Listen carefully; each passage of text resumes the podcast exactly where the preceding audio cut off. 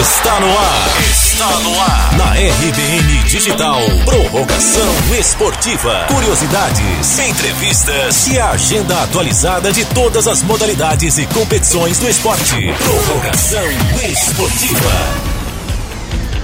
Olá, ouvinte da RBN, seja bem-vindo ao Prorrogação Esportiva, o seu momento de mais esporte na RBN Digital. Eu sou David Sacramento e hoje no quadro você confere tudo sobre o Jiu-Jitsu. Conversamos com Sérgio Rios, que é líder do ranking mundial de Jiu-Jitsu e líder Master 1 faixa preta. Confira também no quadro Curiosidade e a Agenda do Esporte. Então, vamos nessa? Curiosidade esportiva.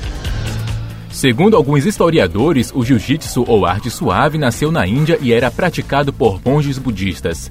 Os monges desenvolveram a técnica baseada nos princípios do equilíbrio, do sistema de articulação do corpo e das alavancas, evitando o uso da força e de armas, tudo isso diante da preocupação com a autodefesa. Com a expansão do budismo, o jiu-jitsu percorreu o Sudeste Asiático e China e finalmente chegou ao Japão, onde se desenvolveu e se popularizou. Conde Koma viajou o mundo todo dando demonstrações de judô para os ocidentais e em 1915 finalmente chegou ao Brasil, onde conheceu Gastão Gracie. Pai de oito filhos, Gastão se tornou um entusiasta do jiu-jitsu e levou o filho mais velho para aprender a luta com os japoneses. A primeira mulher a receber a faixa preta de jiu-jitsu foi Ivone Duarte. Ela começou a treinar em 1978, aos 14 anos de idade.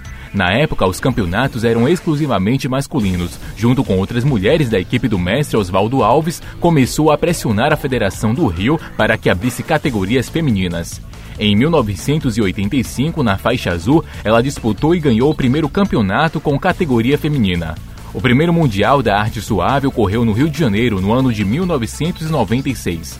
A primeira edição fora do Brasil ocorreu em 2007 nos Estados Unidos. Em 2008, 2010, 2017 e 2018 foi disputado na Califórnia. Agora, bate-papo esportivo. O bate-papo esportivo de hoje é com Sérgio Rios, ele que é líder do ranking mundial de jiu-jitsu e líder Master 1 faixa preta. Sérgio contou pra gente quando começou a treinar no esporte. Falou também que ele teve incentivo do irmão para ingressar na arte e sobre a mudança da sua cidade natal direto para a Califórnia.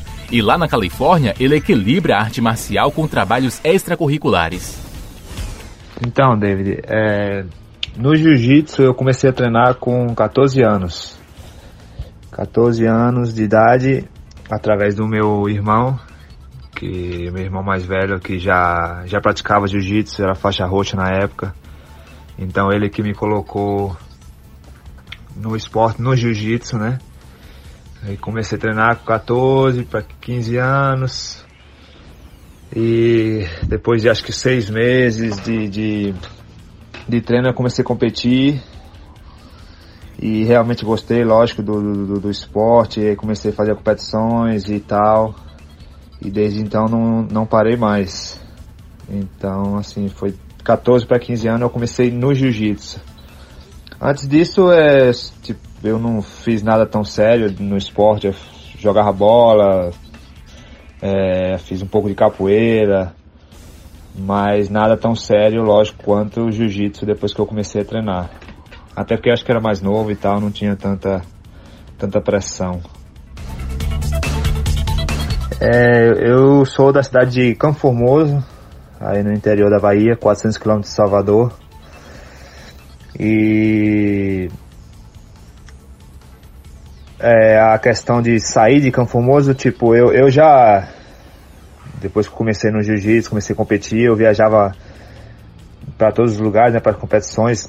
Viajei toda a Bahia, viajei muito no Nordeste e chegando até São Paulo, Rio de Janeiro, que eram as principais competições.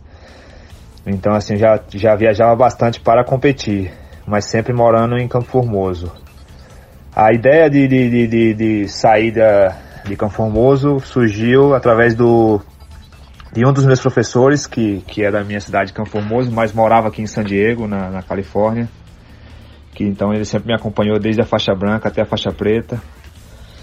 Então, no ano de 2013 foi quando ele fez o convite para mim vir morar aqui na, na Califórnia, vim treinar, vim competir, vim estudar por conta de ter mais oportunidade, ter mais eventos grandes aqui e tal. Então a, a ideia surgiu através desse professor, meu professor Helder Menezes, professor do meu professor Marcos Matos. E então surgiu desse, dessa forma. Eu vim três vezes para os Estados Unidos para competir, treinar e voltar para o Brasil. E na terceira vez foi que realmente eu comecei a morar aqui e tô aqui até agora, tô morando aqui mesmo, dando aula, treinando, continuo, continuo é, é, competindo, então foi através desse professor. É, eu moro aqui nos Estados Unidos, é, mas ainda não vivo só do jiu-jitsu, né? Não vivo.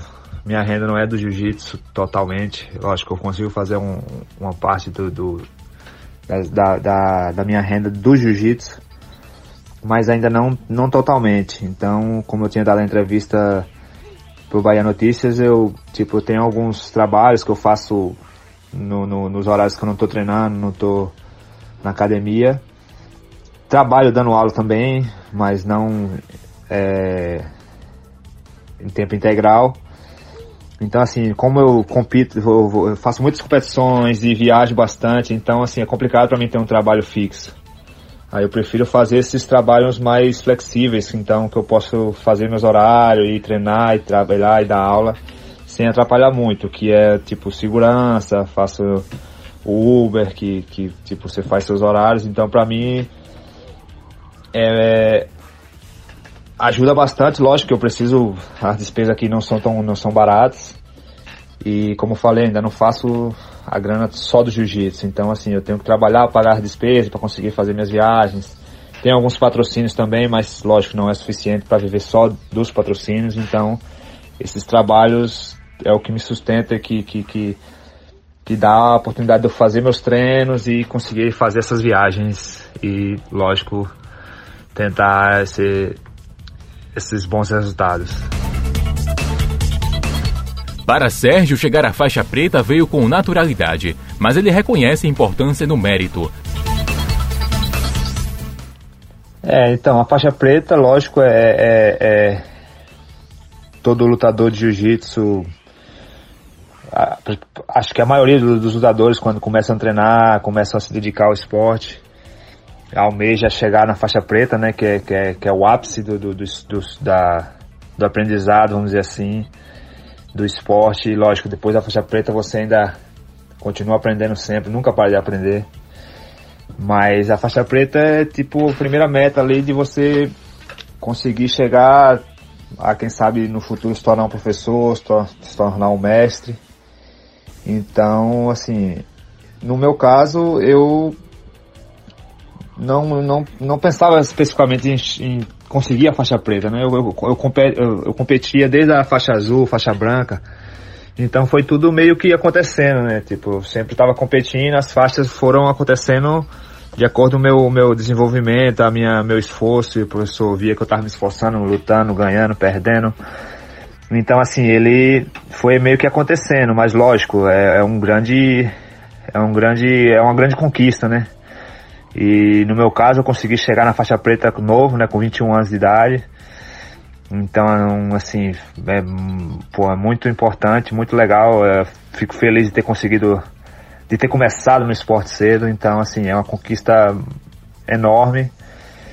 E, lógico, eu me apaixonei pelo que eu faço e faço o que eu gosto hoje, consigo viver disso. Então, assim, é muito legal.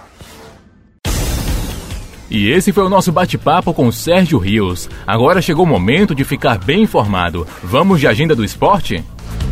Agenda do esporte. Agenda do esporte. Anota aí na sua agenda, no dia 7 de setembro, dia da independência do Brasil, tem Campeonato Brasileiro de Jiu-Jitsu, categoria juvenil, adulto e master. E nos dias 28 e 29 de setembro vai rolar o Campeonato Internacional de Jiu-Jitsu. Acontece em Manaus.